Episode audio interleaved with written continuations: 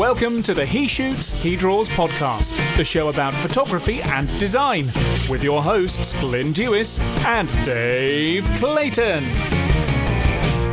Hello, welcome to another edition of He Shoots, He Draws, and once again we've got a very special guest who's a good friend, someone who I haven't seen for quite some time, and I do miss him, but I get to listen to his voice each week when he puts out his podcast, The Perceptive Photographer. Ladies and gentlemen, it's a young man based in Seattle by the name of Daniel Gregory. So, Dan, for the listeners who don't know you, who are you? Uh, so, well, thanks for the introduction. Thanks for letting me uh, onto the podcast. You guys have one of my actual favorite podcasts to listen to, and I love the balance that you and uh, Glenn provide. So I think it's, it's really you. exciting to be here. Also exciting to actually have a conversation with somebody across the pond. It's always exciting to actually get the global community involved. Um, yeah. So I'm a I'm a fine art photographer and a photo educator, and I guess a podcaster, uh, based on Whidbey Island, which is just north of Seattle. So I actually live on an island up in the uh, Puget Sound area, in a little uh, nice, nice little piece of property we, we we have, and I have my studio out there. So I, like I said, I'm a fine art photographer. My kind of specialty is alt processing through digital. So I take digital photographs. It could be on your iPhone, your D S L R, whatever it is. We run that through a process, then we put that into the historical processes of photography, like platinum, cyanotype, calotype. So the stuff photographers did one hundred fifty, one hundred eighty years ago. That's part of my fine art piece. And the other side is digital printing. So I'm a I'm a pretty good digital printer, um, and I enjoy teaching digital printing. So that's a, another aspect of my piece there. And then I'm a photo educator. I'm on the core faculty of the Photographic Center Northwest, which is a photo school and community up here in Seattle. And I teach anywhere from film black and white through advanced Photoshop, advanced fine art digital printing, Lightroom, pretty much anything that they, they would need, I, I teach there. And then, as you mentioned, I'm the host of a Perceptive Photographer podcast, which I went and looked at. I'm on my two hundred sixty-eighth episode. I release that every Monday. Yeah, I know. I checked earlier to see how many you've done. So and I was like, it's wow. It's one of the weird priorities in my life that I have never missed a Monday uh, for two hundred sixty-eight straight Mondays. So it releases wow. every Monday. Now, it's not always at the same time, because sometimes I'm like sitting there working and I'm like, oh my God, it's Monday. I gotta gotta do a podcast. But and uh, and even the week my little brother unexpectedly passed away a couple of years ago, and my dad called, and the podcast was important enough to me that we were flying out the next day, but I had to record two weeks of podcast because I uh-huh. I was behind. I didn't have anything in the can, and so I had to record podcast. And I was like, that was probably the longest recording ever, because like I was so frazzled and so in a different headspace, but it was important enough for me to, to get that out. And it was a connection to my brother, because he, he, while he wasn't a photographer, he did like to listen to my podcast. He kind of felt that kind of kept him in tune yeah, with where yeah. I was and what was going on with that. So, well, our, our first episode was the week my dad passed away. So while like you have, you, you can look back and think it's like sad thoughts, but whenever people say, oh, you know, when did you start the podcast? I know exactly when. And then it makes me think of my dad, but I think of nice things of my dad. And it's just one of those extra, extra memories that's there that I can associate to it. So that, that was quite weird doing it. And, you know, that it, and he never got to hear me do it.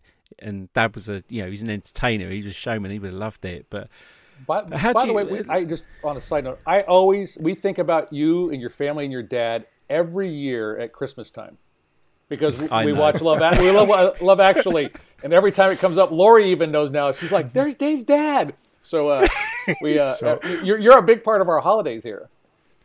Oh, that's cool. We love it because we get so many messages when, you know, back in the day when it was just the regular channels and it was on program television, we'd get a lot of messages all in one go. But now, because of the way television's done, it can be on every night of the week.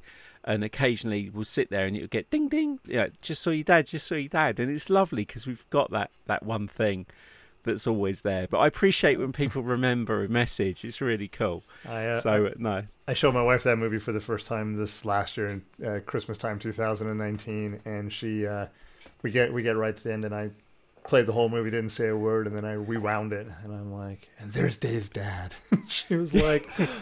Oh, you're kidding. I'm like, nope, there's there's claim to fame. There's Dave's dad. And, you know, then we, of course, had to send Dave the text message, which just saw your dad on T V. Yeah. You know. Uh, yeah. And then I can claim I'm the son of a Hollywood movie star, but that's by the by. This is about you, Dan, but no, thank you yeah. for that. Well, let's, let's, we, we don't need to do this chronologically. Let, while we're on the subject of the podcast, it's the last thing you mentioned. What, what made you start start that? Because we were talking earlier, I think there are now one million podcasts. And obviously when you started two hundred sixty-eight Mondays ago, it was a lot different back then. So what was your reason for thinking, do you know what, I'm going to do a podcast? So it was it was actually twofold. One of which is I have a I have, a, I have two learning disabilities. I have dyslexia, which a lot of people kind of know what that is. And then I have something called dysgraphia. Yeah.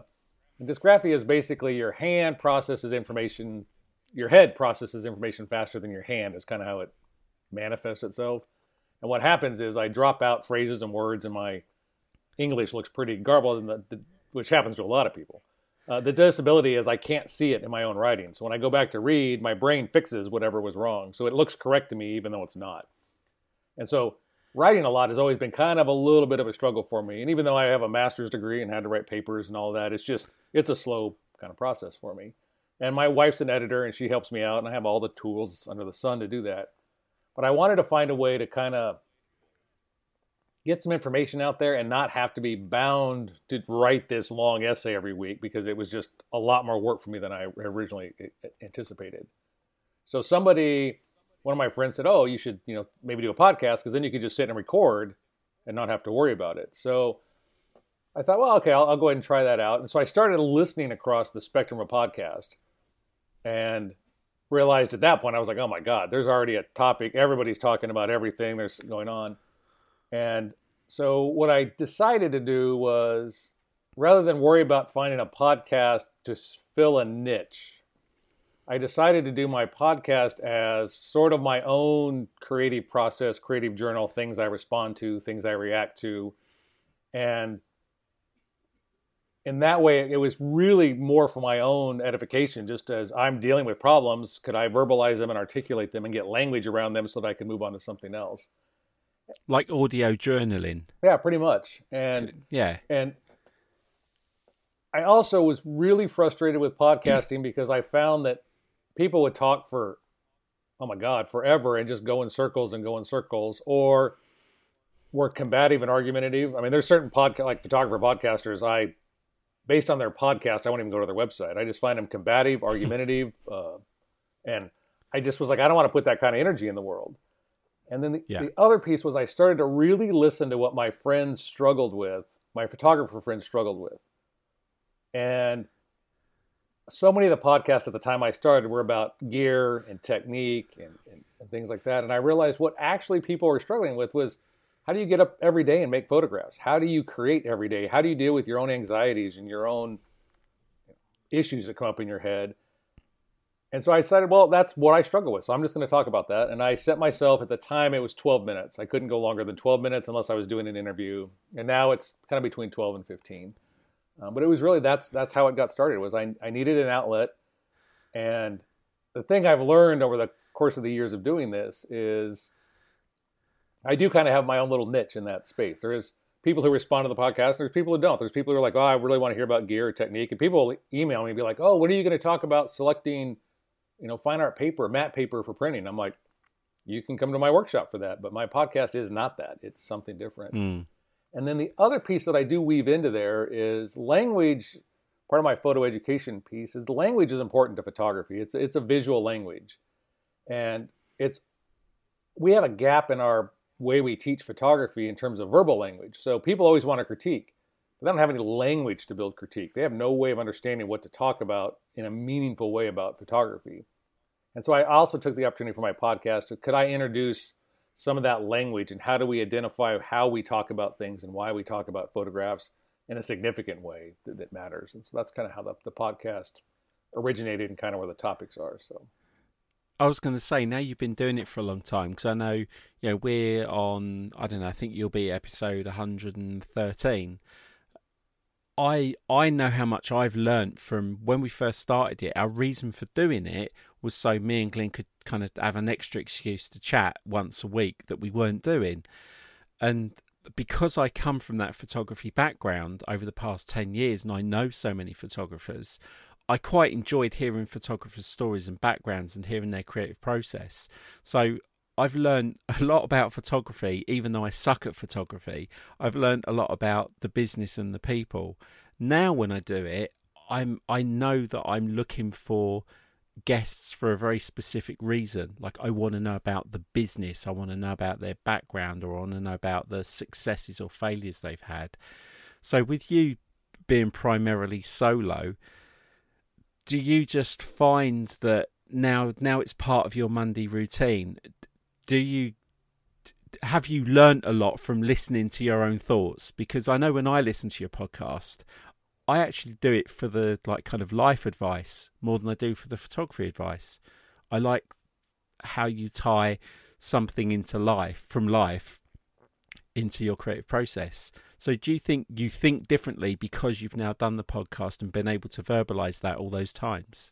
Uh, absolutely. And I think that's that's one of the benefits of somebody who does routine over and over again. You just you get to be a different person from that routine. And I struggled. It was, and I still have a mental block a little bit about what it means to be a working photographer. And so, because then I had this idea, a perverted idea, that photography required me to go out and make photographs all the time. So if I wasn't shooting, I wasn't a photographer. If I wasn't editing, I wasn't a photographer. And then I, I had some early mentors, which probably shouldn't have been mentors, who then reinforced that. If you're not behind the camera, you're not actually working the craft, you're not. And I realized, you know, I've got hundreds of photo books and I've got hundreds of ways I experienced the visual medium. And what I realized was what I'm really interested in was not a photographer, but I was interested in a, in a life in photography.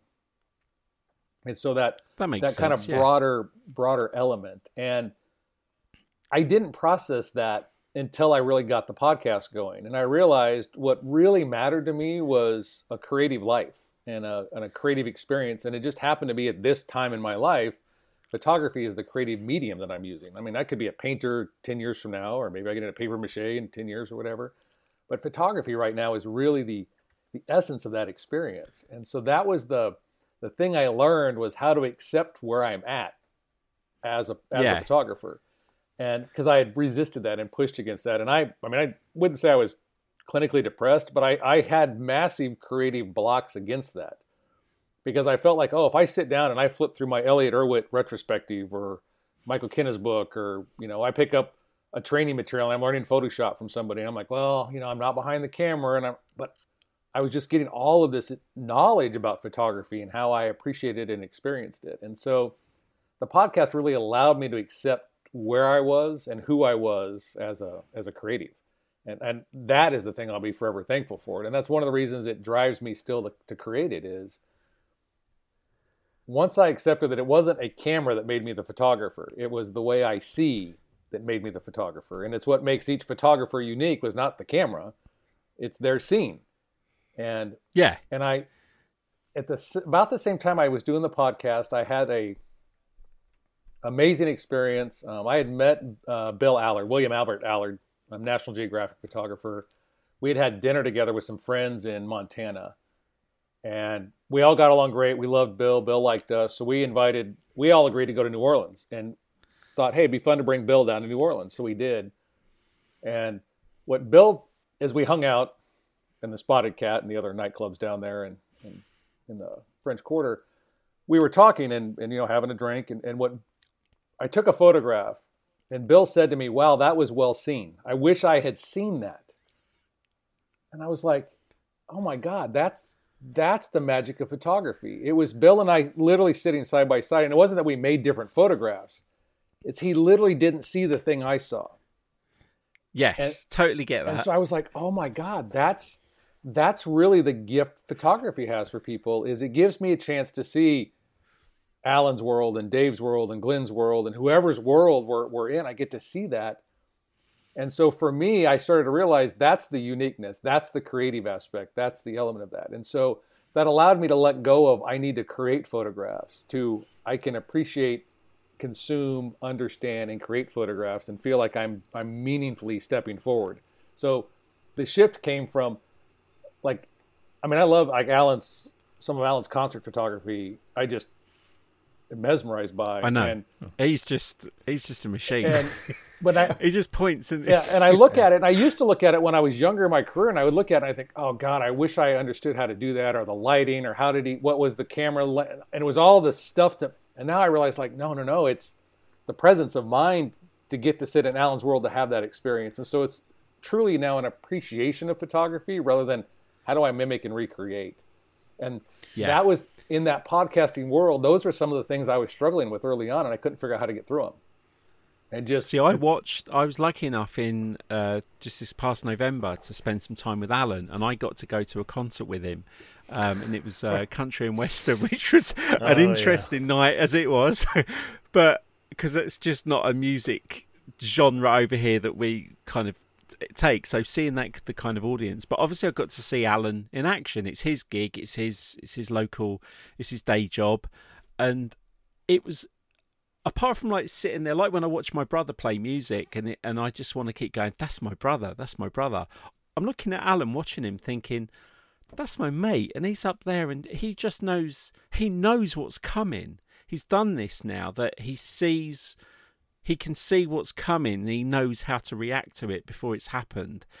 And and I was watching where he was pointing and where he was looking.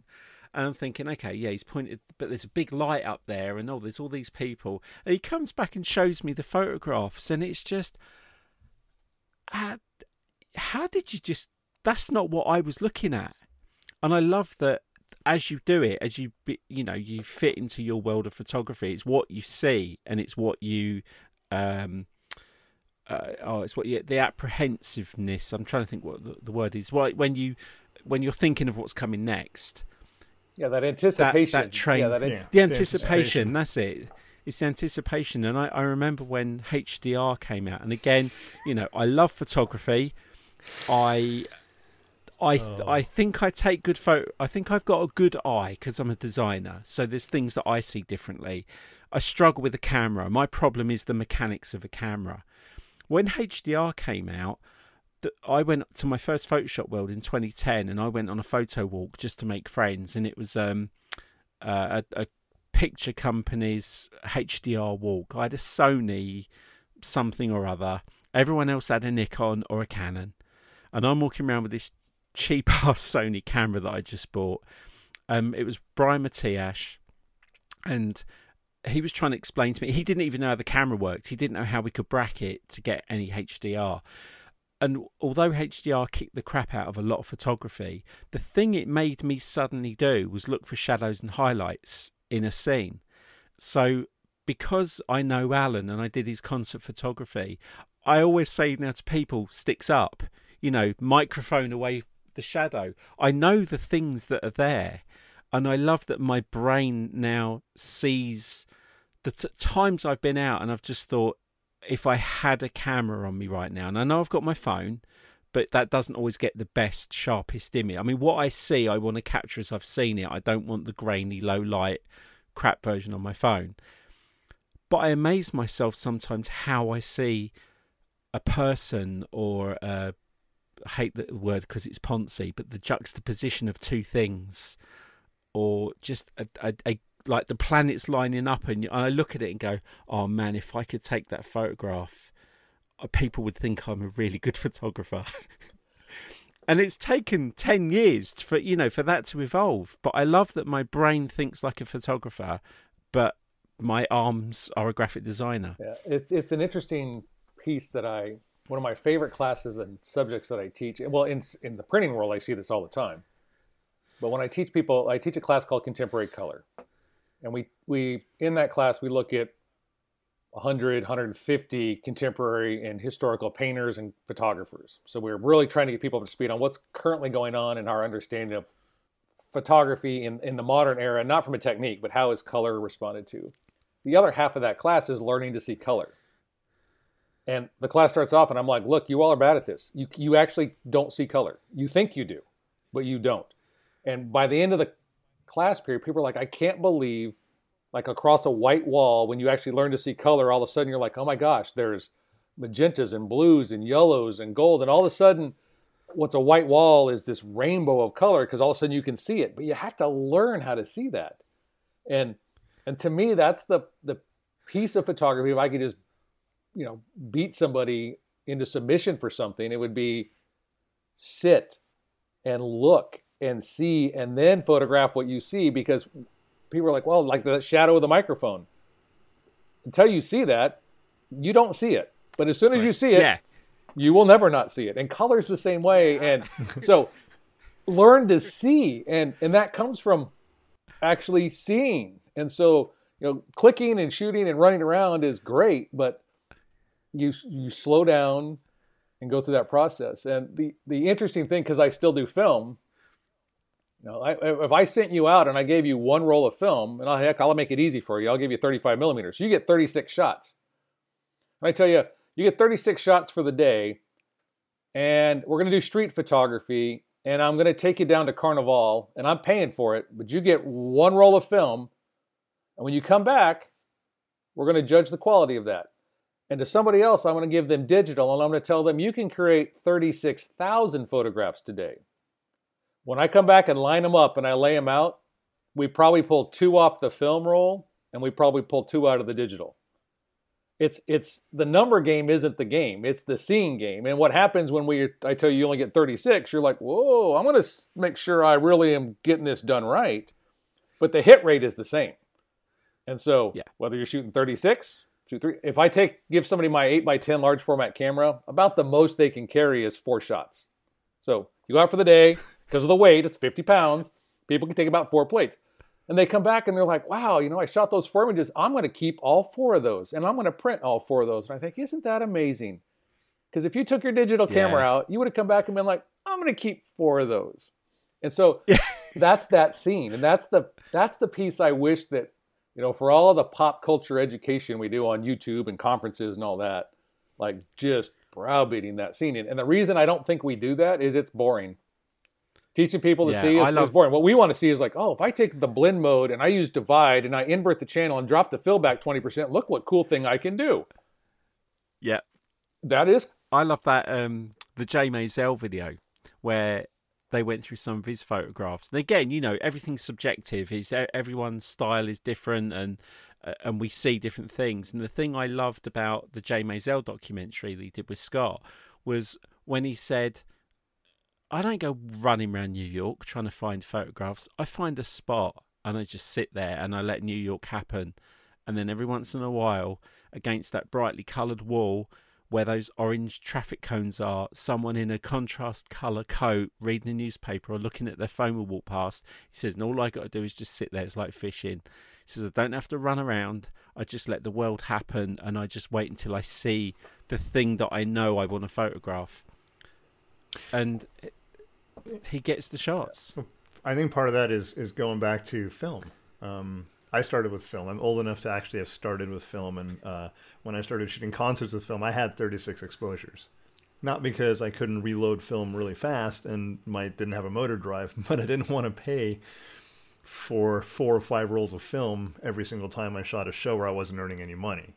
So it cost actual cash money to shoot something. Every frame had a value. Um, mm. Nowadays, uh, you you know go on Facebook or Instagram, wherever it is, and people are posting three, four hundred thousand pictures a minute, and they're just rushing by, and they're putting up the latest one and the next one and the next one. There's no real like stopping and looking and seeing at what's going on. And I don't carry a camera with me anymore the way I used to. I used to carry a camera everywhere I went. Like, if I didn't have my, and I'm, I'm not talking like a little point and shoot, I used to carry my big Nikons with me everywhere I went. And I don't do that anymore. Half the time it's like, if I see something really cool, I just look at it.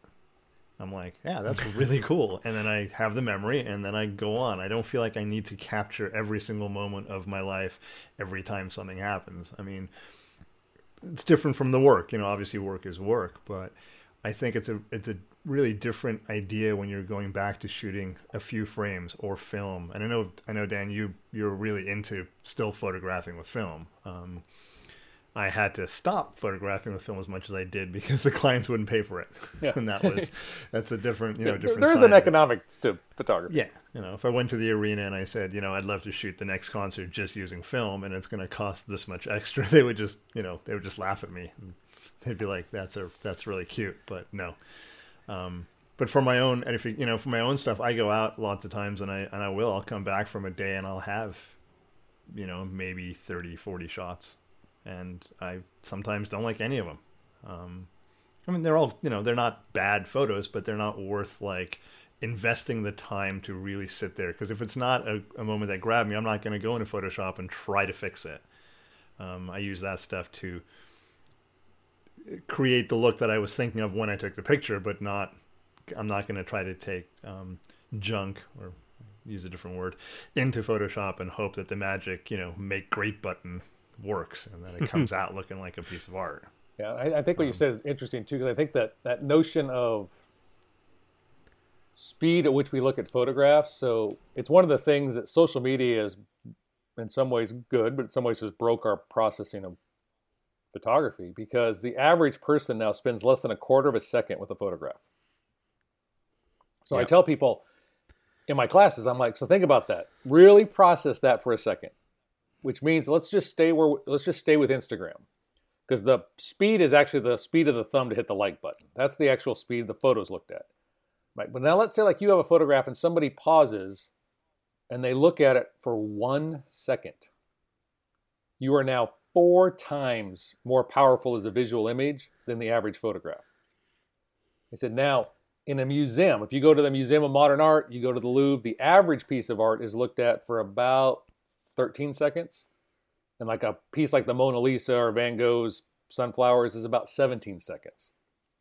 So now think about if you get a photograph that somebody sits in front of and they look at for a minute or two. Now, if your goal in life was to create real meaningful photographs, and you created your photograph that you, you took of your own that you're willing to look at for a minute or two minutes or put on your wall and see every day, think about the power of that photograph in your own life, the significance that has and how it shapes who you are and how you process and see the world. And to me, that's the, you know, that's the driving goal is, you know, like you said, Alan, it's to go out and I find these moments. And if I don't have a camera, I get the memory of this amazing experience.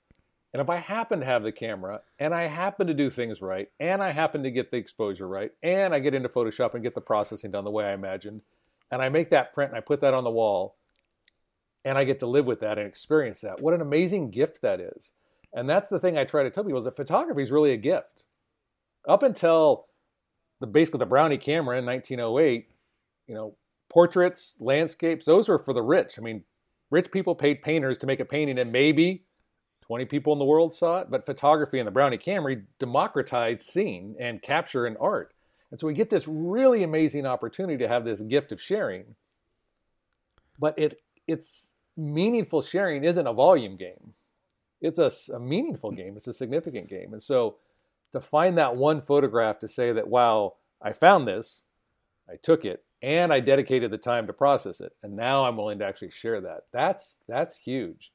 And so when people come yeah. to my studio and they look around, they say, well, they say to me, like, why aren't your own photographs on the wall? I'm like, well, I know what the, my photographs look like. Like, I want to be inspired by other people's work. You know, and so like my favorite thing is when people are like, hey, do you want to do a photo exchange? I'm like, yeah, I want to do a photo exchange. I want your, st- but as long as I get to pick, because I want what inspires me. I want what motivates me and what I see that I find interesting. And and so I think that's the, you know, the, the culmination that I wish people would, would realize is that it's really about that, you know, are you emotionally moved by the thing you see? Is that, is, yeah. if that's the driver, um, you know, and, and I, I, when my little brother passed away and I had my, my world, I mean, as people, as death of family and close members and friends do, mm. it really, you know, slingshotted my emotional response to things. And so I tell my friends, like, well, I haven't seen it in a while. If we're going to a movie, I'm like, just so you know, I cry in movies now. Like I'm, I, I don't have that emotional filter anymore. Just that it, and, but I realized that having that willingness to let that emotion be there, it drives my photography now, because I'm like, if I'm moved to tears by an experience, that's compelling. And when I do portraiture now, like I had, I for fifteen years have dug my heels in that I'm not a portrait photographer. I don't do portraits. I do landscapes. I have photographed doorways. I have photographed trees, rocks, and I have had multiple photo critiques and reviews in my life. ninety percent of them, they'll go through my work and they'll say, wow, this is really interesting. So where's your portrait work? And I'm like, what do you mean portrait work? I photograph trees. They're like, no, you've made portraits of trees. So you're not willing to take the risk to show people. Go for, where's your people photography? And I'm like, ah, nope, don't do people. And what it, what I realized, and this is part of my experience, podcast process, and all this thing is, is that emotional connection. And this is one of the things that drove me crazy. Like I would go, I've been out with like McNally, Joe McNally shooting, and we like take a picture and Joe literally hands me his camera. And I like literally stand in the same spot, same model, same everything. And I push the button and I look at the back of the camera. I'm like, how is Joe's better? Yeah. I'm like, I am literally like standing behind the tripod, pushing a button. And what I realized was I watched Joe. So finally I switched and I'm like, I'm going to watch how Joe shoots. And what I realized was Joe is able to figure out when he has an emotional connection to the person he's photographing. So he's so attuned to that moment of the emotion he has connecting with the subject. And I was like, God, I've got to get that. And what I realized is that's risk. For me to say to myself, I'm going to emotionally put myself out there as the photographer and I'm going to respond to create the work. That's a risk taking element in the photography. And so, and it requires such compassion and, and, and honesty to what you're doing. And I think that's why certain people gravitate towards like, whether it's concert photography, landscape photography, portrait photography, when their game elevates and you look at images and you're like, oh my gosh, there is something about that work. And it could be in design, it's in cinema, it's definitely in cinema. You just get, there's this rawness that the person was willing to really expose who they were. And as I've been going back through, because part of COVID has got everybody home, and I mean, I live on an island and I'm raising a new puppy and all that, so I got stuff, but mm. I've been going through all of my old photographs and I'm like, God, these are just terrible photographs. And so I was like backslide. I felt like I was, oh, I'm backsliding. I'm like going back into my, I'm a bad photographer. I don't know what I'm doing. Why does anybody look at me? And what I realized was in my collection of photographs is as I'm building a pile of keep to print, because that's how I'm using my free time is I'm printing. Everything that I think should have a print, I'm making a print of. And what I'm realizing is, oh my gosh, I have a lot of photographs that I just made because I thought I was supposed to make them, because I thought it was cool. I'm here. I'm going to photograph the waterfall because I'm here. And then I'm finding photographs of like a fern that I took in the forest. And I'm like, oh my God, like I just sit with the fern and I'm like in love with that one fern. And I realized that's, like there's one at the top of your website, isn't yeah, there? That's a fern. There's a fern, yeah. Yeah. And I love ferns, so it's it's one it's my it's my thing. There's eventually going to be the book called Fern.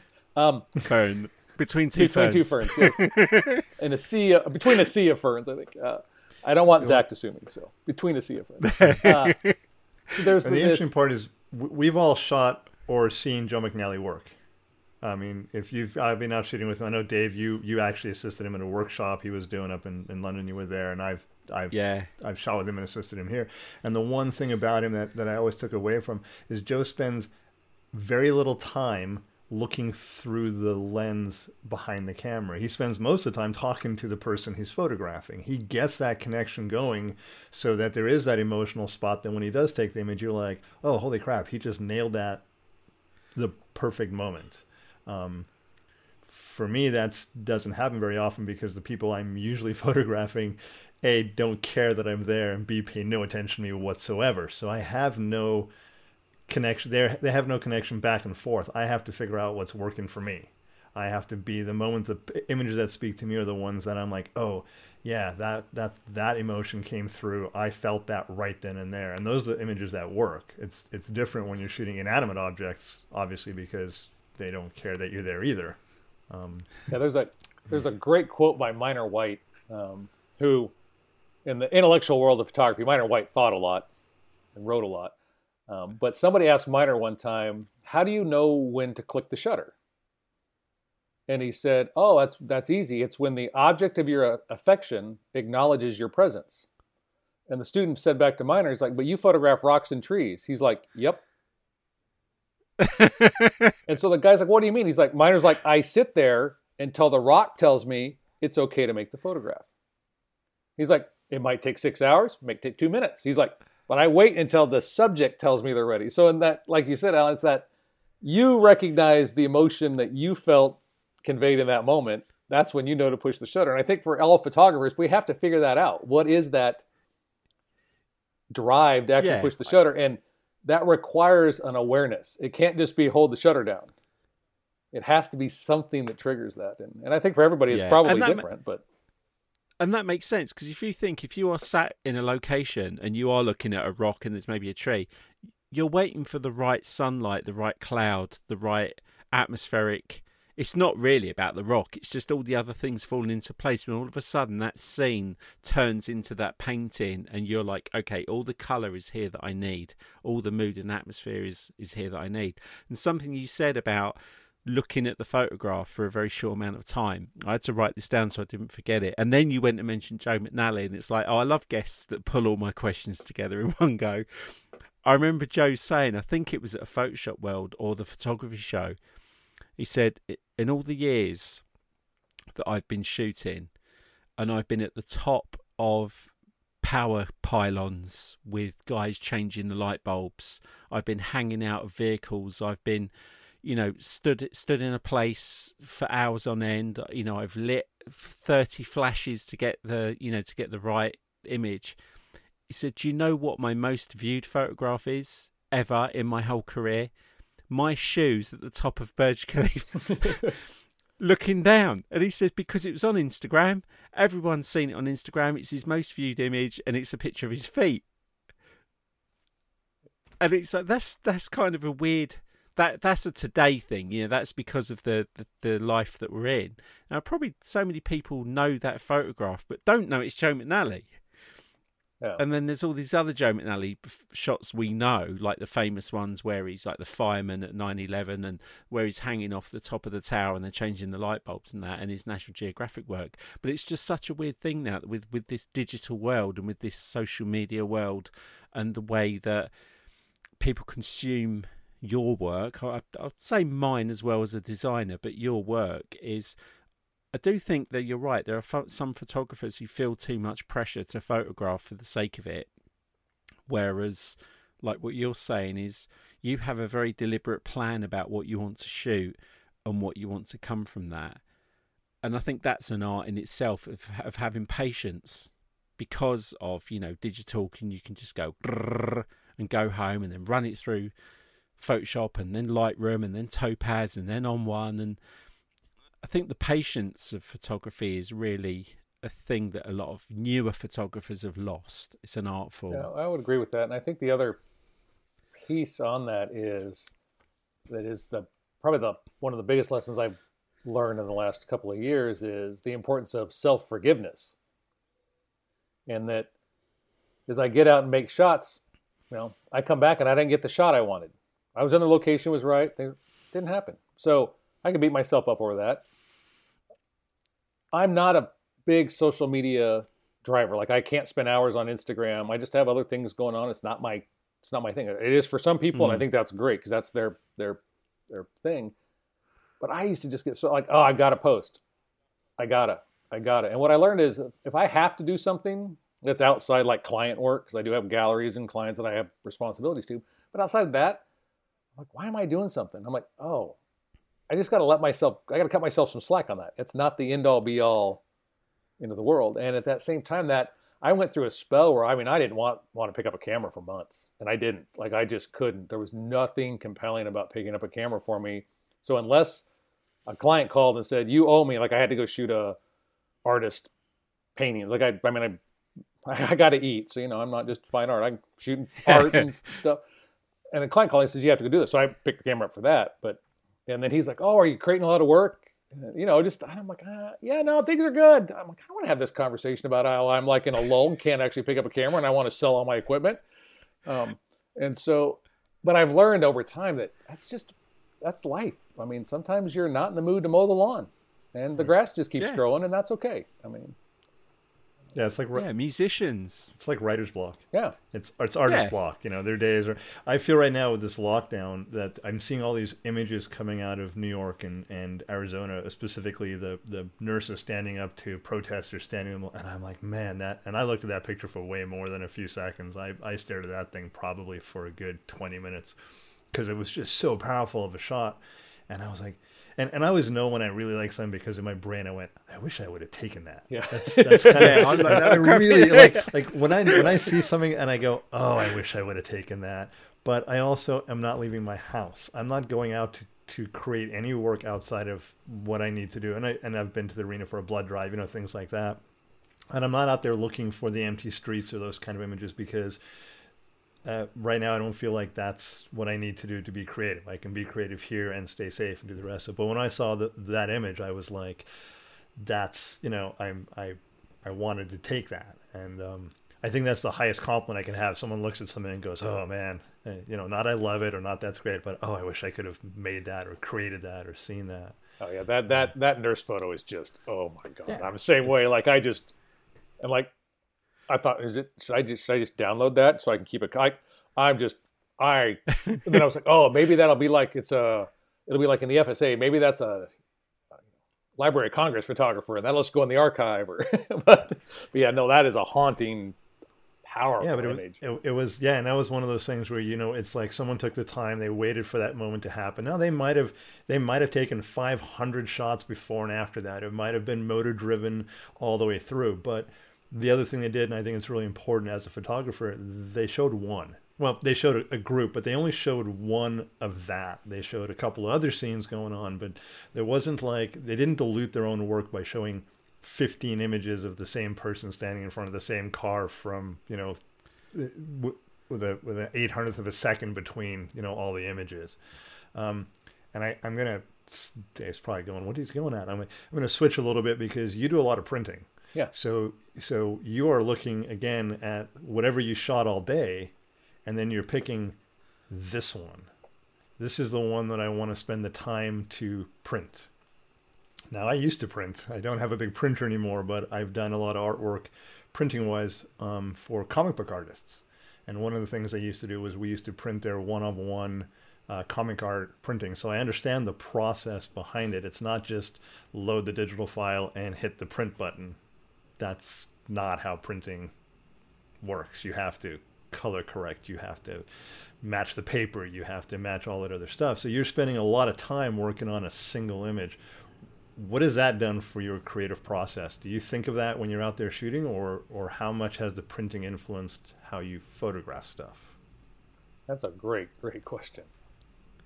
Um,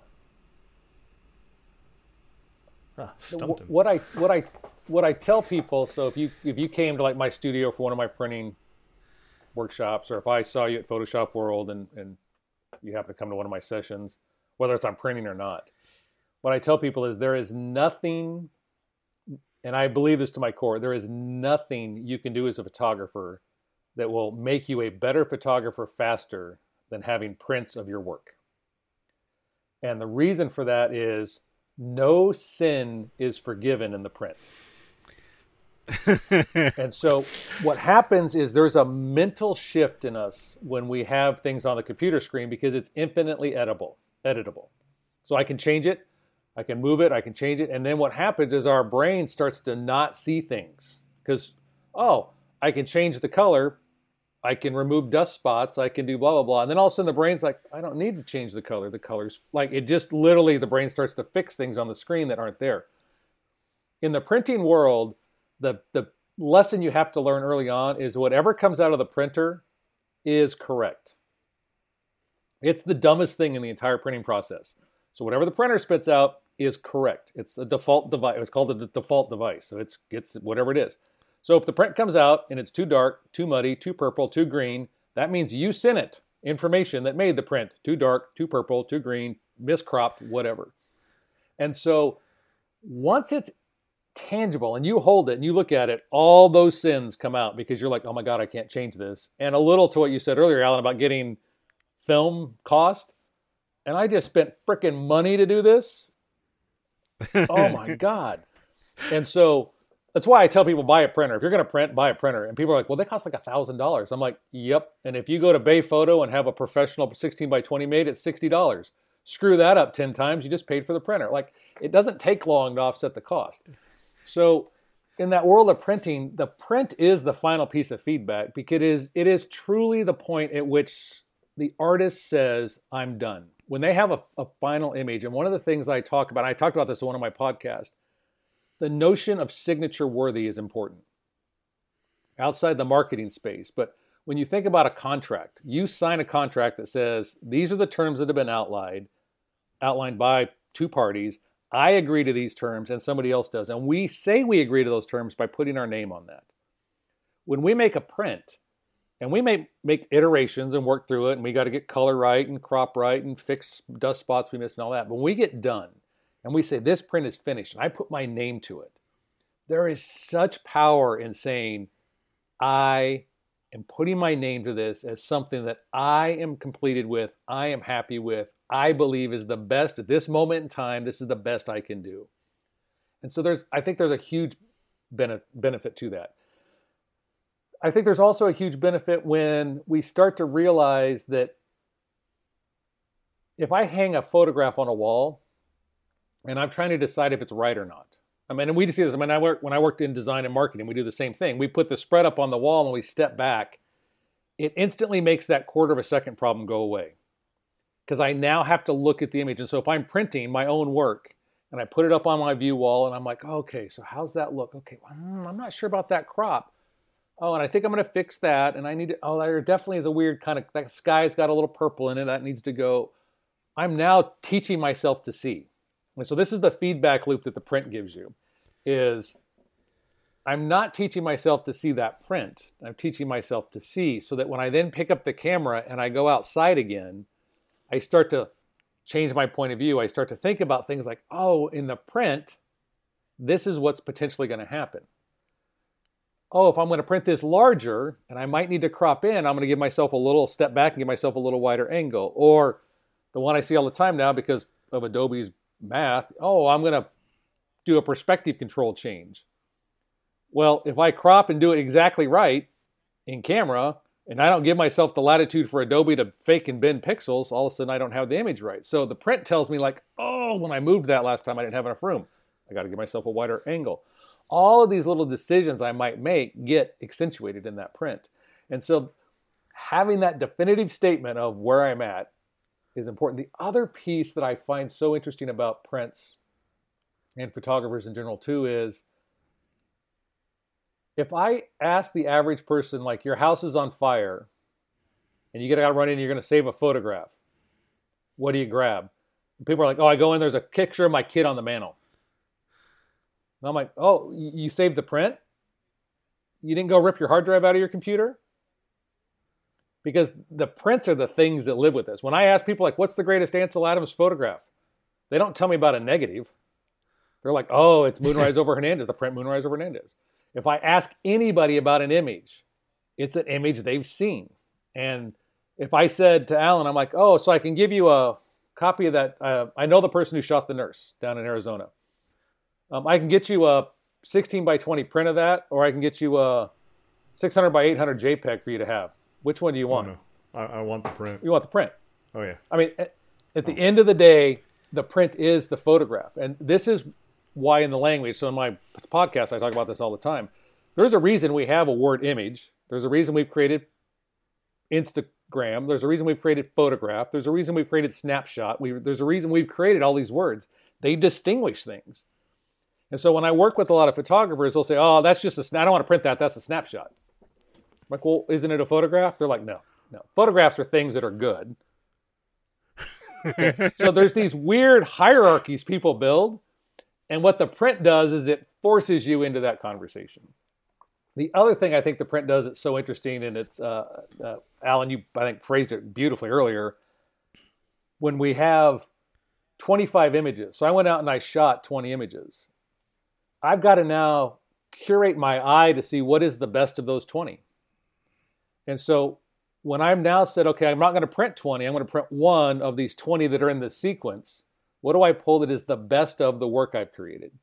And so to be able to go and say, this one is the best of those photographs, is teaching me as a photographer what I saw that was better than the other ones. It's a, it's a way for me to learn and teach myself composition, framing, and all of that, looking at my own work to extract what is the best of the of the pieces. One of the greatest books you could buy to elevate your photography is a book called uh, Magnum Contact Sheets. You probably have to get it used at this point. They reissue it every once in a while. And there's another book called Contact Sheets. But what they did was they took the contact sheet that these master photographs came off of. So on the left is the contact sheet, on the right is the actual image. And you get to see, and in some cases they give you the conversation about why was that image selected. But you get to look at the contact sheet and be like, oh, I would have chosen numbers frame six, but they chose frame nine. But you get to yeah. see that, how that evolution happens. And the other thing you start to realize, this is the thing I love how Alan said, is you got this sequence of images that usually it's something leading up, the event happens and something leads off, and that you realize this isn't somebody walked up, picked their camera up and hit one shot and they're done. We we portray that as the internet way of creating photography. But the actual photographer is like, they're starting to see an event unfold and they start to shoot. Then the moment happens, they shoot a few more frames and realize, oh, the moment has passed. And then the recognition yeah. to go in and pull that. Cartier-Bresson, I mean, as much as he, I mean, Cartier-Bresson hated the decisive moment. He's like, I didn't come up with that phrase. I didn't make that phrase. It was actually created by Schuster from Simon and Schuster. Um, named the book that. Uh, but Cartier was the same way. If you look at Cartier's contact sheets, he would sit in some spots for six hours waiting because he had the geometry right, the design right. He was a designer. So he had the design right, waiting for the moment. But same thing. You look at Cartier's contact sheets and you're like, oh my gosh, there's a bunch of these little things moving, and then all of a sudden you're like, that's the photograph I know, and then those kids walked away. But you realize, like, no, he took like five, six frames, eight frames to get that one. And that's the other piece that print does, is it forces you to make that decision. You can't just say, well, there's eight good ones. Nope. There's one good one. Yeah. And it forces that conversation. You know, when you've got your camera, when you're out, and like, even I know when I've had my phone or something with me, you know when the moment's gone. You know not to pick up the camera. It's like, oh, thing, j- oh, it's just, it's just happened. All I'm going to capture now is everything that happened after the thing that was really good. And that's that's with a lot of photographers, is they can't distinguish between the the pre and the post. They just think, well, I ca- I got a photograph, or I got an image, because, like you said, to me, the image is what's on the camera and the photograph is what's printed. I will always say take a photo. I don't do the make an image or any of those like newer terms. But yeah, the image is what's on the camera. The photograph is what you print. And the photograph is the one that's very deliberate. It's the, has it got all the pieces? It, it's that, the realization, you know, of you, what you saw. Yeah. yeah. And I'd love I'd love an exercise for photographers, because we spoke to Julianne Koss and she said she prints out all her work at the end of the year and she makes a book for herself, and then she looks at the work that she does to see what pieces go together. Did she su- subconsciously find herself pursuing a particular thing? But I always think, it, like you've just said, it'd be great for a photographer to, say you go out and you do get ten images of a thing and you've picked the one you want, but you ask five random people to pick the best one out of those ten to see whether they all agree with you or do they pick something else because of another reason. Yeah. And and the other thing I would I would say with that exercise too is, if you get your, say, top ten, is have them actually stack rank them. So give them a different color marker. And so on the back, they can just tick one through ten and run the stack ranking through. And so what you're then forcing people to do is to start to think about a sequencing order as well. So you can start to realize, okay, like, because some photographs as individuals aren't that strong, but when paired with another photograph become incredibly powerful. And so as we start to like think about like, oh, well, I really like number two, but if I put number one next to number two, I really like number one better because of the, the characteristics there. And so that, to me, is a way to take exactly what you said and give yourself another exercise. So pick the best, but then also run the sequence. The other exercise in that same vein that, you know, a little bit what Julianne does, uh, John Paul Caponigro does this, twenty best images of the year. I mean, there's a lot of photographers who kind of pull that. But the other thing I would encourage photographers to do is pull what you think is the best work you did in the last year.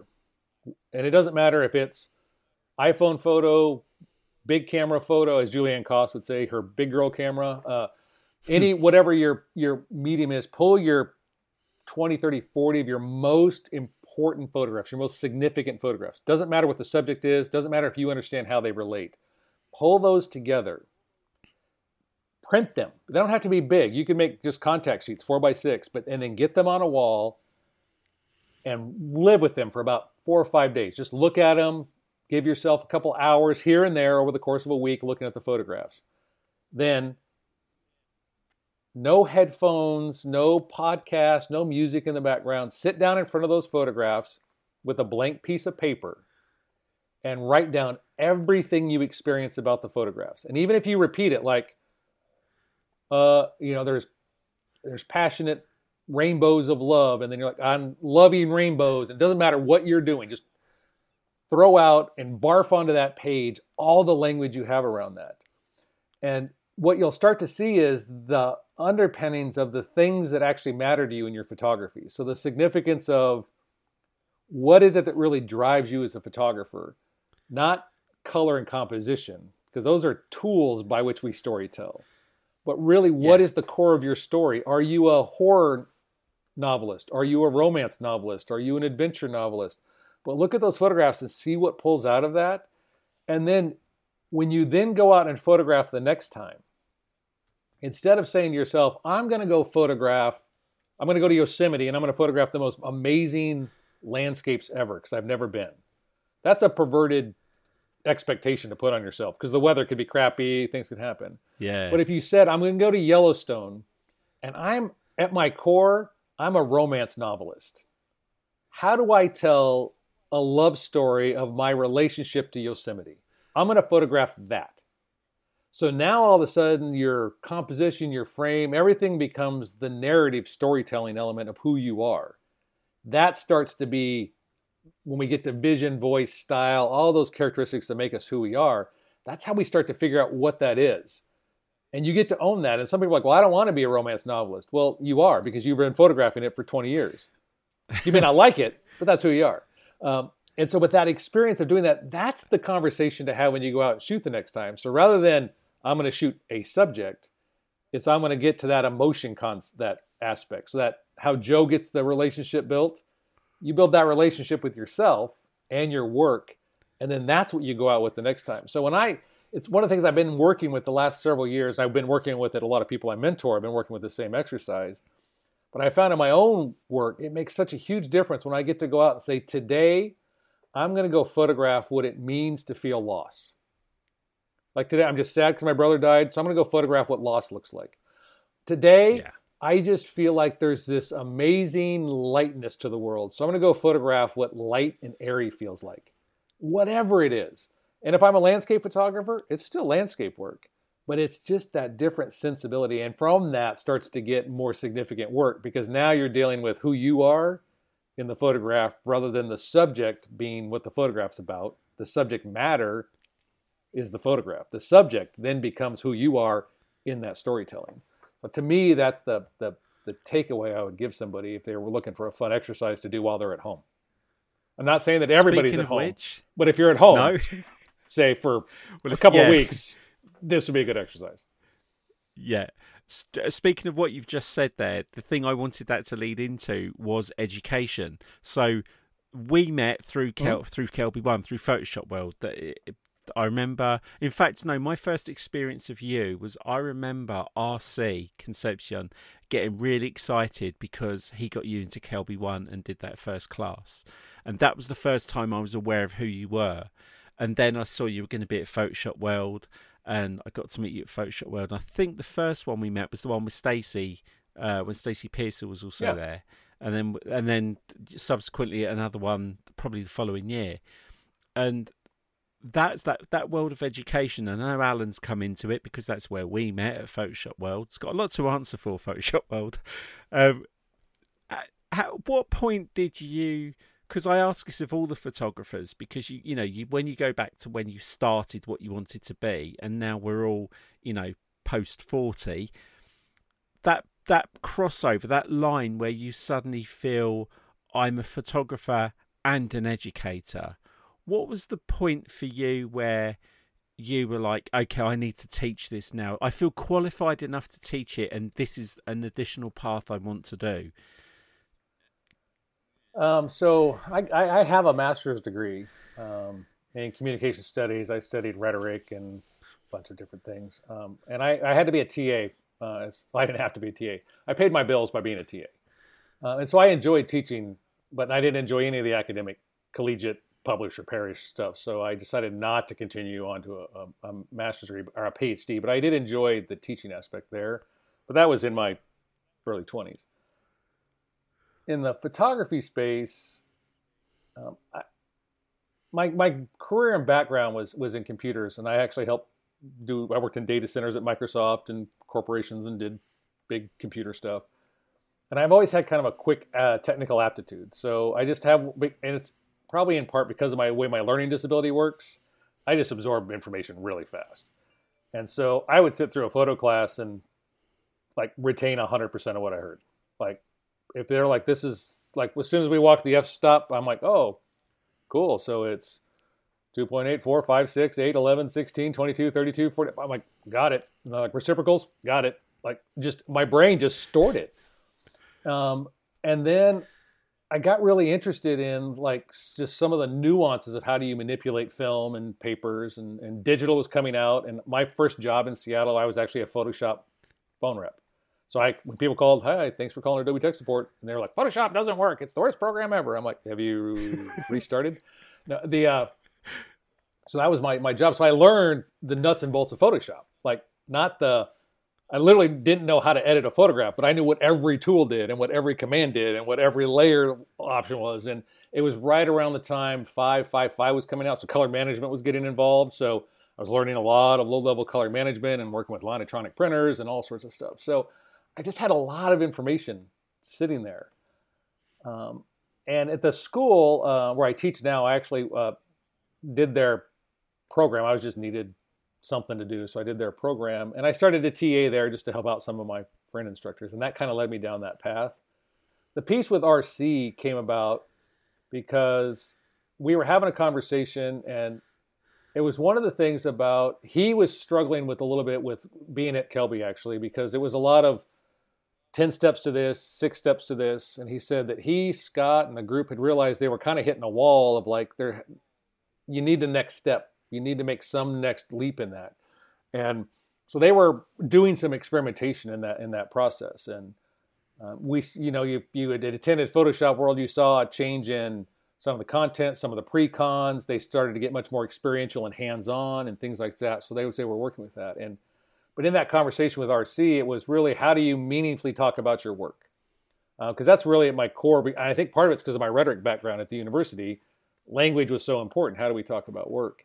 And so that was a little a, a niche thing I had. So that was something I was interested in. I could communicate that. And R C and I just had a really great conversation on that. And that's what led me down to Kelby was Scott told, or R C told Scott, you got to have a conversation with this guy because he talks about photography different than how we talk about photography. And that would be kind of cool to to have that conversation.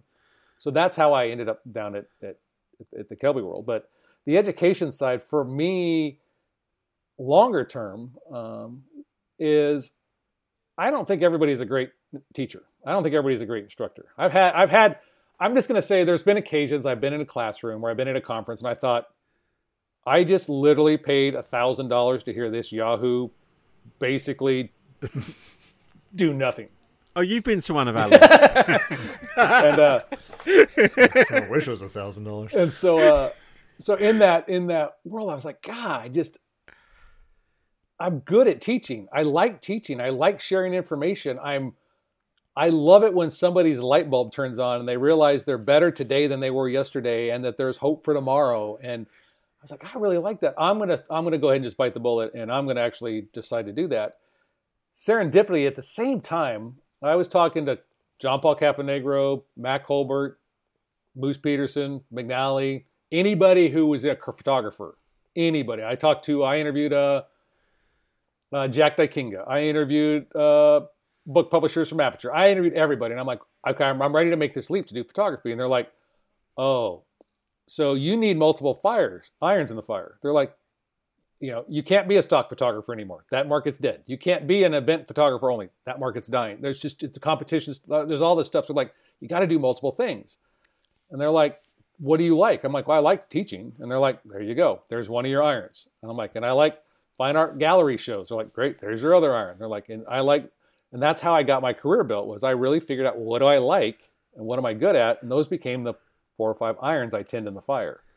Um, I mean, if I had my druthers, yeah, I'd make a living making cool photographs, putting them in a gallery. People would pay me fifty thousand dollars. I'd sell fifty a year, and I'd be a millionaire, and it'd be awesome. But that's not the way photography... Yeah, hello, Peter yeah, Lick. Yeah, yeah, you know, I wouldn't have to show anybody an invoice to prove it, but yeah, sure. Um, yeah, yeah. And, you could, and you'd be able to get the moon to go in front of clouds. Yes, exactly, and, and, and be able to say that I've never used Photoshop. Um, yeah. So the... The, the sensibility of, of, of that education came from, I'm good at I'm actually good at it. It's one of the things I do own. I'm very passionate about teaching. I love teaching.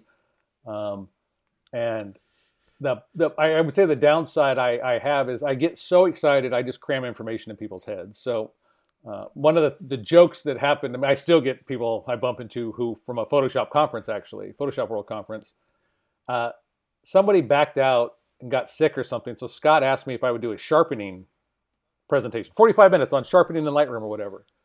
I'm like, sharpening in forty-five minutes? I'm like, well, I have like a nine hour class on that. Like that I teach it. And I'm like, I'm like forty-five minutes. So, and it was like eight a.m. on the, on the, and on the middle day. So, you know, everybody's hung over from midnight madness and all that. So we get in there and there's like, you know, it's Photoshop. So there's like two hundred fifty people in the room. And I'm like, you all are here at eight a.m. for sharpening? I'm like, that's weird. I'm like, well, here's the deal. Um, this is normally nine hours of teaching I do because I don't do Lightroom sharpening. I do sharpening. So it's Photoshop, it's Lightroom. We go through the core elements. I'm like, blah, blah, blah. I'm like, so I decided rather than cut it to forty-five minutes, I'm just going to talk really fast. And I'm going to give you the nine hours in forty-five minutes. And so I literally just started talking like I was an auctioneer. And literally everybody in the room, I could see their chairs pushed back from the table. I'm like, I'm just kidding. I'm just kidding. We're just going to do but uh, but I love to give out information. So I uh, I uh, I love to share. So that's my, my education thing is I just I love sharing information. I love being around people who share. And my biggest probably pet peeve with photographers is if I walked up to you, Dave, or I walked up to Alan, I said, hey, you know, I saw this this cool photograph or this, you know, you were doing the concert thing. How did you do that? And you're like, oh, you know, that's kind of my, my shtick. I, I kind of keep that a secret. I'm literally like middle oh, yeah. finger up, punch you in the face. I'm like, if you think that's your gift is that you have some secret sauce, now I'm just going to figure this out on my own and I'm just going to like bust your chops for the rest of my life because we share. We're community people. We're a shared community. We should be sharing everything we know because my vision of who I am as a photographer is not defined by a technique. It's my scene. So All, right. all that you're, sharing, you're... all that information I can give, I want everybody to give it back to me. And so that's the other piece education-wise. I figured if I freely give everything I know, it's going to entice people to freely give everything they have back to me. So like recently, if I run into a three D problem in Photoshop, I know I can call Corey Barker and say, Corey, yeah. I can't figure this out. And Corey's not going to be like, mm, sorry, dude. I'm not going to help you. It's my thing. Yeah, it's my thing, yeah. man. So, so dude, you, you just nailed one of my pet peeves of all time because um, everyone was like, well, you're telling people the secrets to do your job and they're going to take your job away from you because they're going to know how to... It, a, it's a camera. It only has three settings. If you can't figure those three out, you know, I, I can't really help you. But there's only three settings. So there's not like there's a magic fourth button, you know, um, to make things great. It's just the three. Aperture, I S O, and shutter speed. That's it. The oh, other I part thought is... it was A for amateur, P for professional, and M for more yeah. professional. Yeah, that's, you know, that it, it always struck me as crazy. And I would have people, um, and I'll never forget this, I was at the House of Blues in L A. It's a tiny little photo pit. I'm about to shoot Billy Idol doing five-day residency there. And this woman next to me with her flash on her camera leans over and goes, do I have the right settings? Like, the lights are coming down, the curtain is going up. This is not the best time to be asking that question. But I leaned over and I went, stick it onto that, turn it on aperture priority, take the flash off, and, you know. And people looked at me like, why did you help her? I'm like, why wouldn't I help her? Yeah. And if you think that I, I've been in a photo pit with sixty other photographers, six zero, shooting the same three songs from the same band, and all of us got different shots. And it wasn't because we all had different cameras. We all looked at things differently. Yeah. And I can teach you everything I know about how to take the picture, and you can still go out and you'll either get a great shot or a bad shot. But that has nothing to do with what I taught you. That has to do with you being able to see. I can't actually, you're teaching people how to look and see. I can't, I can show you, but I can't teach you how to actually see. You have to do that yourself. And that part of sharing has been great, which is why all the photographers I always look up to are the guys who are absolutely willing to sit down and go, oh yeah, dude, that, if you want the settings, that's fine. But here's what I was thinking. Here's my thought process behind it. Here's here's what I was trying to convey. Here's the story I was trying to tell. And that always meant a whole lot more to me than, you know, okay, that was shot at two eight, sixteen hundred, two hundred fifty of a second. Um, and uh, I, I don't know who it was that, and way back when, but it had it was someone said, if you see someone's photograph, just look at the photograph. There's no, they can't stand behind you and go, okay, so what I was thinking when I took this was that the sun was coming through the clouds and that the, you know, they're not there. The photograph has to speak for itself. It has to be just that image doing it. And so telling people how to take it or to teach about it is not going to diminish the fact that you can do it or create it. And so yeah. that really, I mean, that whole idea that it's a secret, that I have to hold my photography private and can't let you know how to do it, is such crap. That it, It's like a, it's like a, an oh. impersonator when they come on and go, g'day, like, oh, I, I'm Paul Hogan, or I, I, I'm I'm President, but I'm not going to even try and do the impression. The minute they have to tell you who the impression is, they're not very good. Yeah. You should be able to hear that voice and go, oh my God, that's Trump, that's Obama, that's... that film star, that's Matthew McConaughey. The minute they have to tell you what it is and explain it, uh, it's, you know, like with a joke. With a joke, is if you have to put that much explanation into it, it didn't do its yeah, job. I, I, I don't know whether you agree with that, but that's how I feel about it. And I agree, and I think you know, it's. Uh, I think it speaks to insecurity versus security in yourself as as a creator. That if I'm insecure, I think there is some secret camera setting, and I don't want to tell you what it is because you might be better than me. Where if I'm comfortable with who I am as a photographer, great. And the other one is, you know, if I took the three of us and we went to, say, anywhere to shoot, and we get back, I'm not, you know, like, I might be like, oh, God, I wish I'd gotten that shot that Alan or Dave made. But I'm not going to be like, oh, well, you know, this is a problem now because, you know, Alan got a better photograph than me. I'm just like, wow, I can't believe Alan got a cool, that's such a cool photograph. Like, and it's that weird insecurity of like somehow I'm diminished because somebody else got a good photograph. Like, yeah, I, I, I'm not. I'm. I, or the technical yeah. side comes in. My, I remember my dad loved golf. My dad played golf. The reason I never took up golf is because I saw all the crap that people bought him for his birthday and Christmas, and I never wanted all that crap. So I thought I won't play golf. So we used to go in the garden. We used to like dig a hole in the ground, get a couple of golf balls, and Dad would come out and we'd get the putter and we'd just like try and knock it into the hole. So Dad would stand there, he'd get his grip, he'd look up and he'd tap it, and uh, the ball might be two inches from the hole, and he'll go, that was, you know, that was a really good shot. Me, I get the club, I hold it out straight in front of me in line with the hole, I pull it down to my feet, I flip it on its side ninety degrees, and then I hit the ball as hard as I think. It goes in the hole. Instead of instead of the the fact that I, I achieved what I set out to do, I got the ball in the hole. He criticised me for the way I took the shot, the way I held the club, the way I approached it. And I, and I just love that analogy with photography. It's just when you get so hung up on, like you say, three photographs and somebody going, yo, you just took yours with an iPhone. I used the Hasselblad, da-da-da, and I had these settings. And it doesn't matter. Does not matter. It does not matter. I think it was it was it Rob Sylvan's one we said, Alan, about no one gives a crap how long it took you to get there, or what happened, or what you had for breakfast, or the adventure, or the bus broke down and you helped a, a nun, a bus full of nuns had broken down. You changed the tire on the coach. Nobody cares about the story. All they can do is look at the image and does it speak to them, and is it is it the the work you are proud of? in that in that two hundred fiftieth of a second or whatever. Yeah, I think it is. it's it's it's a weird perverted thing because the photographer is not your target market for your image.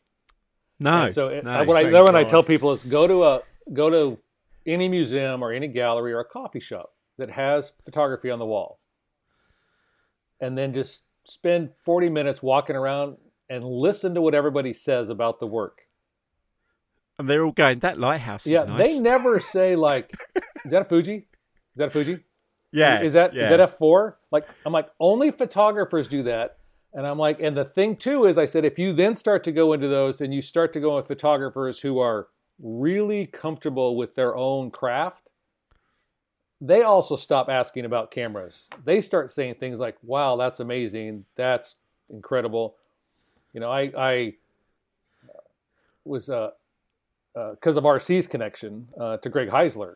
Um, we were looking at some yes, images of yeah. Greg Heisler, and Greg's, I remember Greg saying, oh my God, that's just a stunning portrait. It's so beautiful, blah, blah, blah, blah, blah, blah, blah. But Heisler wasn't like, you know, what if they shot that with an eight by ten camera, if they're using a Hasselblad? Like, none of that. Like, it was just an amazing photograph. And I remember that. Like, he's so comfortable with who he is as a photographer that he doesn't have to feel competitive to the image on the wall. It's just he appreciates the image on the wall.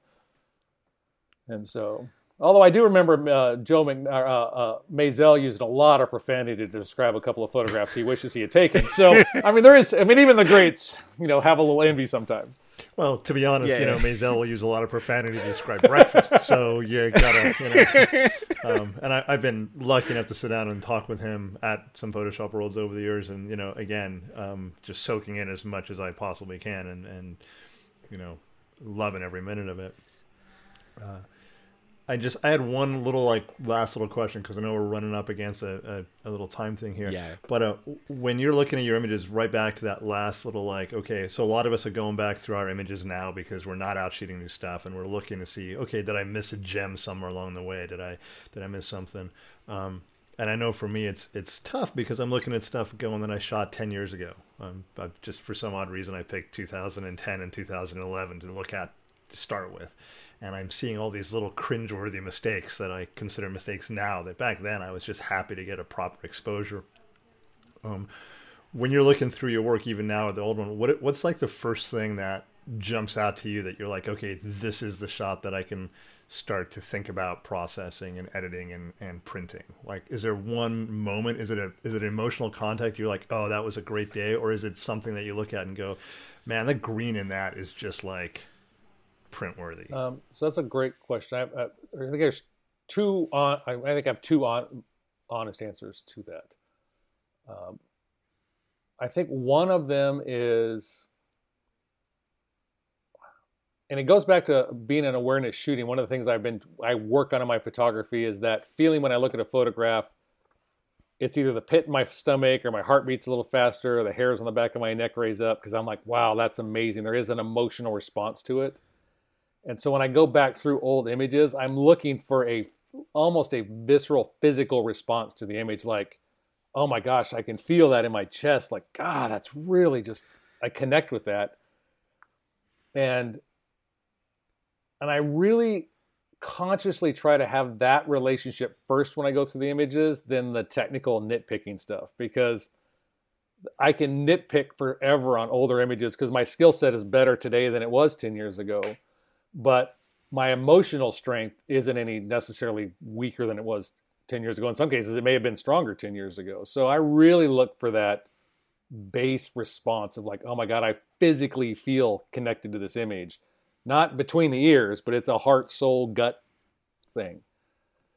So that's that's one, and that's what I look for first. And then to your point, like I just found some images where I just had a love the color, or I love the composition or the texture. I've, I've shot some of the old military forts here, and there's just this corroded metal, uh, rusted up anchors and stuff. And I just, the texture, I'm just like, ah, that is just sublime texture. I'm going to print that. And so it really is just, that's so cool. I don't know why I didn't print it ten years ago or look at it ten years ago. So it is, but it all, even if those go back to just, there's this visceral, like, wow, that just is, I can feel a swelling in my chest or in my butterflies in my stomach that tell me there's something there. Um, and that's what I, I look hear. for. Um, And what's funny I can is hear it in your voice right now. Yeah. I mean, I can I can actually like yeah. watch your. I'm watching his face. You know, you guys are listening to this, but you, yeah, you just got. I could see how excited you just got even thinking about those textures. You know, yeah. and, and it's and it's and what's funny is I have some images where I look back and I'm like, wow, I that's a that is a classic, amazing landscape, and it just goes by. I'm like, you know, I call him my Ansel Adams. Like, oh, that's an Ansel shot. That I like. I was in Yosemite. I was in Yellowstone. Been in the Yellowstone River. The clouds are great. Composition looks good. I'm like, I've seen it. Not me. And then I go along. I'm like, oh my gosh, this okay. knotted up tree bark. I'm like, oh, I got to get that tree bark. So it's it's if you ask me before I flip through what I would respond to, it's almost never what I actually do respond to. I would tell you, oh, there's these. Nice. I remember being in Death Valley. There's this really cool artist palette thing, and the sun and the moon. I'm like, oh, that's gonna be perfect. And I get there. I'm like, eh, yeah, gotta go. Great answer. That's a great question. So, uh, yeah, I've just realised we've been how long we've been going for. This is going to be a great episode because just I've just been sat enjoying listening to you both. Um, so, Dan, now the world that we're living in at the moment, how much of what's going on and what is to come is any of it affecting your thought and work process at the moment? Have you made any contingency plans? Have you had to take a slightly different direction to what you do? I, I know you teach, so that's one of the things, but has anything come out of this that's made you change something you might do? Are you experimenting with something different, or, you know, because we've still got months ahead of us, not weeks. So that's um, a great question. And I can tell you that I, Lori, my life partner uh, and wife, um, we run Silly Dog Studios is the name of our studio up on Whidbey, and we used to live in the core of downtown Seattle in a beautiful house, nineteen oh eight house, and we've been downsizing for years. And so she's a writer and an herbalist and creates products, and we, you know, sell those on the island, and she's got electronic workbooks and author books she's created. And so our, our lives were kind of slowly moving to island based anyway. And so we, we spend time on the property and we walk through the woods. And so that kind of stuff hasn't changed. Emotionally, it's been hard for, for both of us, that the amount of struggle and pain and, and, and things that have happened to the world, and the world will never be the same. Um, you know, we'll think about things, we'll respond to things differently. And so part of that, that, that tension that just sits there, and we see it and we hear it in our friends, is just, that's hard. I mean, it's, for Lori's an empath, and for me, I've got more empathy than I had years ago. Um, but I, I think that's, that's been a real hard thing. And so we've had to, we were having to process that. And I think everybody's having to process that. This is not, it's one I mentioned in a podcast a couple of weeks ago. I, I'm just bent that we use the word social isolation hmm. because we are social creatures. Even if you're an introvert, you're still a social creature. And what we need is physical isolation, but we don't need to be socially isolated. That's exactly it. And so no. that, that, isolation is hard. My, I'm, a lot of my friends on the island, they're in their seventies and eighties. They're photographers, and like, well, we exchange emails, and I'll call them and check on them or whatever. But we used to have coffee every week, like, and we talk photography and we talk art and we talk life. And I'm not getting that anymore. And that's that's been really hard. In the actual creative space, I've had an interesting breakthrough that I'll probably I think it'll probably be in a, I think it's in two or three podcasts. I'm going to talk about it. But my studio is a A renovated garage, five hundred eighty square feet. I have an analog dark room, my big printers, but I had always set this up as a teaching space. So it was, you came to my studio, my workshops are all small, intimate, four or five people, maybe six tops. Usually it's four to five people. We spend three or four days. It's just a free for all, everything in there. But I made the decision about two weeks ago. I'm like, I don't create in my space as efficiently as I think I could. So one of the things that COVID did with me being home every day, and really like, I can't teach, the workshops aren't going to happen this year probably. I mean, I'm the way our stay-at-home orders are going to fall, probably not going to happen. And I'm not sure I would want to bring six people to my studio for a week and put them at risk. So my entire studio is just being gutted and renovated into my actual ideal working environment for my creativity.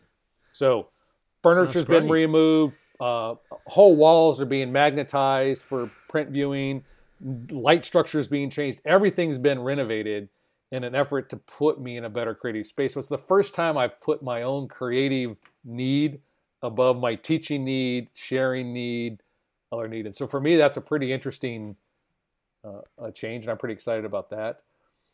The other the other piece, I think, from a work standpoint is I've always said that, oh, if I had more time, I would do X, Y, Z.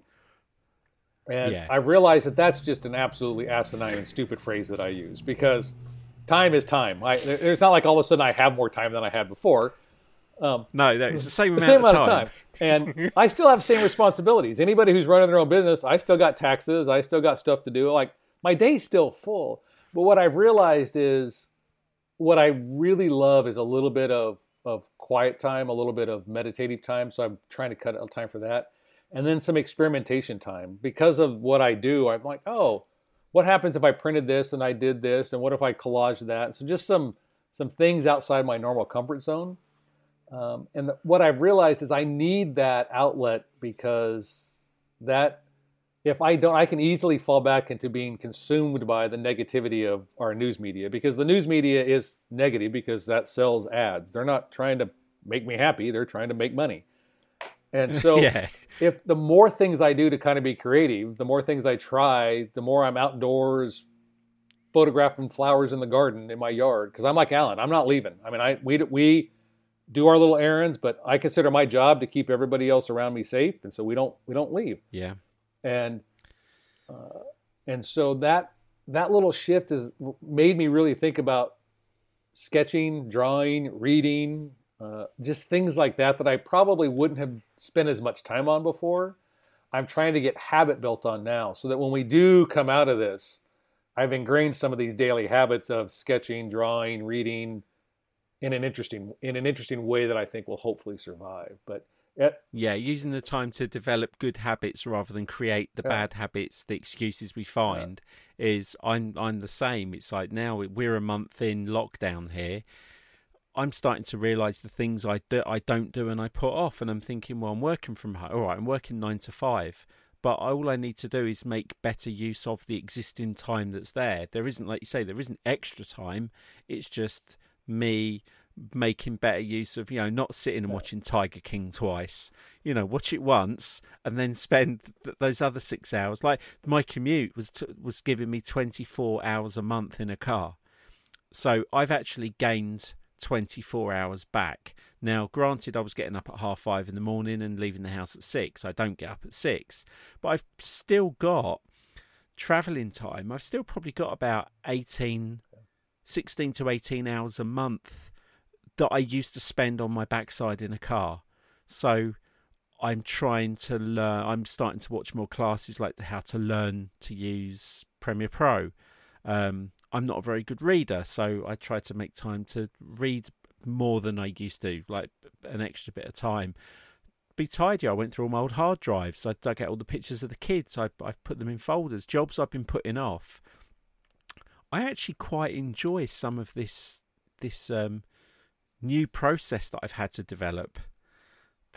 It's, I think it it's make it... Uh, for the most part, for the people who, who can work out how to do with it, I think it will make us better people, because the world's not going to be yeah. the same.